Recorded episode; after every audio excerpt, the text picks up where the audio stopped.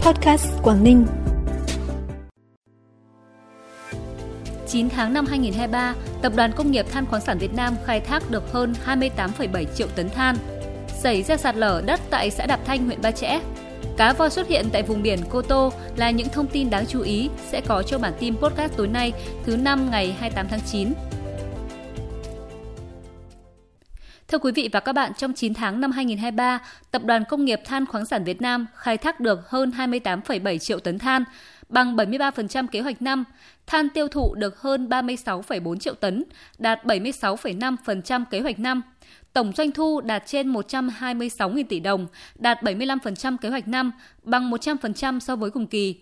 Trong đó doanh thu than đạt 79.700 tỷ đồng, đạt 75% kế hoạch năm, bằng 99% so với cùng kỳ năm 2022. Nộp ngân sách nhà nước hơn 23.000 tỷ đồng, đạt 114% kế hoạch năm. Trong đó, nộp ngân sách tại Quảng Ninh đạt hơn 14.100 tỷ đồng, đạt 94% kế hoạch năm. Tại hội nghị sơ kết công tác 9 tháng, triển khai nhiệm vụ quý 4 năm 2023 của Đảng bộ Than Quảng Ninh diễn ra sáng nay, đồng chí Nguyễn Xuân Ký, Ủy viên Ban chấp hành Trung ương Đảng, Bí thư tỉnh ủy, Chủ tịch Hội đồng Nhân dân tỉnh đã ghi nhận những đóng góp to lớn của ngành than vào sự phát triển của tỉnh Quảng Ninh và đất nước.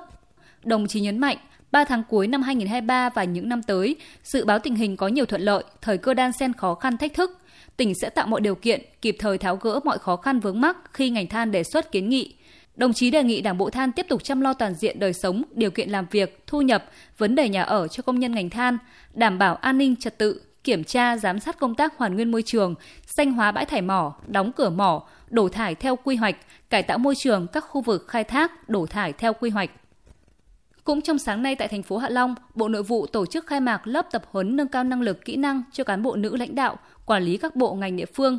Tham dự khai mạc lớp tập huấn có Phó Giáo sư Tiến sĩ Triệu Văn Cường, Thứ trưởng Bộ Nội vụ, đồng chí Cao Tường Huy, quyền Chủ tịch Ủy ban Nhân dân tỉnh và gần 200 học viên là nữ lãnh đạo các bộ ngành, nữ lãnh đạo chủ chốt của 41 tỉnh, thành phố trực thuộc Trung ương. Tham gia lớp tập huấn, các học viên và báo cáo viên tập trung chia sẻ, trao đổi nội dung của ba chuyên đề, bao gồm phụ nữ gia đình và bình đẳng giới thời cách mạng công nghiệp 4.0, tin giả, niềm tin của công chúng, vai trò của công tác truyền thông chính sách, lãnh đạo và đổi mới sáng tạo, Thông qua các chuyên đề, các học viên sẽ có cơ hội gặp gỡ, học hỏi từ những chuyên gia, đồng nghiệp những vấn đề mới, có thể mở ra một tầm nhìn mới với tư duy đổi mới, phù hợp với xu thế thời đại. Nhân dịp Tết Trung thu năm 2023, sáng nay Phó trưởng đoàn đại biểu Quốc hội chuyên trách tỉnh Quảng Ninh Nguyễn Thị Thu Hà cùng lãnh đạo một số sở ban ngành của tỉnh đã tới thăm và tặng quà các bệnh nhi tại Bệnh viện Sản Nhi Quảng Ninh đoàn đã trao 20 phần quà đặc biệt dành riêng cho những bệnh nhi có hoàn cảnh đặc biệt khó khăn đang điều trị tại bệnh viện. Nhân dịp này, đồng chí Phó trưởng đoàn đại biểu Quốc hội tỉnh cũng mong muốn các cán bộ y bác sĩ của bệnh viện tiếp tục phát huy tinh thần lương y như từ mẫu, không ngừng nâng cao chất lượng khám chữa bệnh, chăm sóc tốt nhất cho trẻ. Cũng trong sáng nay tại thành phố Cẩm Phả, Hội Bảo trợ người khuyết tật và trẻ mồ côi tỉnh phối hợp với Ủy ban nhân dân thành phố Cẩm Phả và công ty trách nhiệm hữu hạn điện lực AES Mông Dương tổ chức trao tặng 50 xe đạp và 50 mũ bảo hiểm cho học sinh mồ côi khuyết tật vượt khó vươn lên tại 6 phường xã của thành phố Cẩm Phả, gồm Cửa Ông, Mông Dương, Cẩm Thịnh, Cộng Hòa, Dương Huy và Cẩm Hải. Tổng trị giá 170 triệu đồng. Đây là những phần quà thiết thực và nhân văn của nhà hảo tâm cũng như sự quan tâm của các cấp, các ngành chia sẻ khó khăn với các em học sinh mồ côi khuyết tật, học sinh có hoàn cảnh khó khăn nhân dịp đầu năm học mới. Bản tin tiếp tục với những thông tin đáng chú ý khác. Tính đến nay, tổng nguồn vốn thực hiện các chương trình tín dụng chính sách trên địa bàn tỉnh đạt trên 4.600 tỷ đồng, trong đó có hơn 1.000 tỷ đồng là nguồn của địa phương. Bằng nguồn vốn này, toàn tỉnh đã có trên 72.000 lượt hộ nghèo và đối tượng chính sách được vay vốn tín dụng chính sách từ Ngân hàng Chính sách Xã hội với tổng dư nợ hơn 4.400 tỷ đồng. Nguồn vốn đã hỗ trợ cho các đối tượng chính sách có kinh phí để phát triển kinh tế, học sinh có hoàn cảnh khó khăn tiếp tục đến trường, giải quyết việc làm cho hàng nghìn lao động địa phương. Cuộc thi sân khấu hóa cấp tỉnh tìm hiểu Quảng Ninh 60 năm xây dựng và phát triển, cụm thi đảng bộ các huyện sẽ diễn ra vào ngày 30 tháng 9 tại Trung tâm Văn hóa Thể thao các dân tộc vùng Đông Bắc, huyện Tiên Yên – đây là một trong những hoạt động ý nghĩa hướng tới kỷ niệm 60 năm ngày thành lập tỉnh Quảng Ninh 30 tháng 10 năm 1963, 30 tháng 10 năm 2023 cụm thi đảng bộ các huyện gồm các đội thi đến từ huyện Vân Đồn, Ba Chẽ, Bình Liêu, Tiên Yên, Đầm Hà, Hải Hà và Cô Tô, với sự tham gia của 375 thí sinh và các diễn viên hỗ trợ. Mỗi đội thi sẽ trải qua 3 phần thi, gồm chào hỏi, hiểu biết, sân khấu. Sau cụm thi đảng bộ các huyện, cụm thi đảng bộ trực thuộc sẽ diễn ra vào ngày 11 tháng 10 và cụm thi đảng bộ các thành phố, thị xã sẽ diễn ra vào ngày 13 tháng 10 đều tại Cung văn hóa lao động Việt Nhật, thành phố Hạ Long.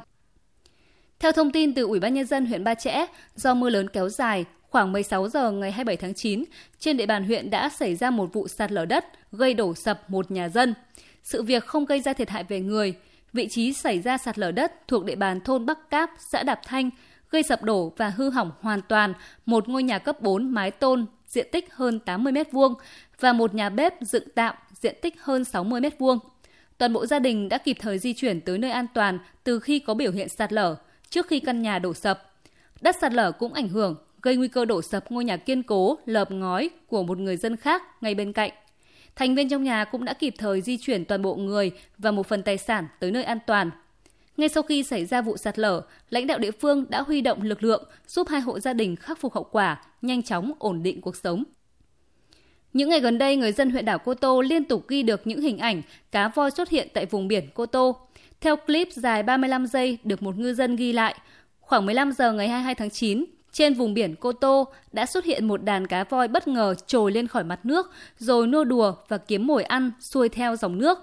Đàn cá voi đã xuất hiện liên tục trong một giờ đồng hồ trước khi biến mất tại khu vực biển này. Theo nhiều người dân đi biển, gần 2 tháng nay có một đàn cá voi từ 4 đến 5 con thường xuyên xuất hiện tại khu vực Hạ Mai đến Đầu Châu của huyện đảo Cô Tô. Đáng chú ý, cá bơi rất gần bờ, khoảng 700 mét để kiếm mồi là cá con. Phần cuối bản tin là thông tin thời tiết trên địa bàn tỉnh. Đêm nay và ngày mai, thời tiết các khu vực trong tỉnh phổ biến, nhiều mây, đêm và sáng có mưa vừa, mưa to và rông, nhiệt độ giao động từ 25 đến 31 độ. Thông tin thời tiết cũng đã khép lại bản tin podcast tối nay. Xin kính chào và hẹn gặp lại quý vị và các bạn trong các bản tin sau.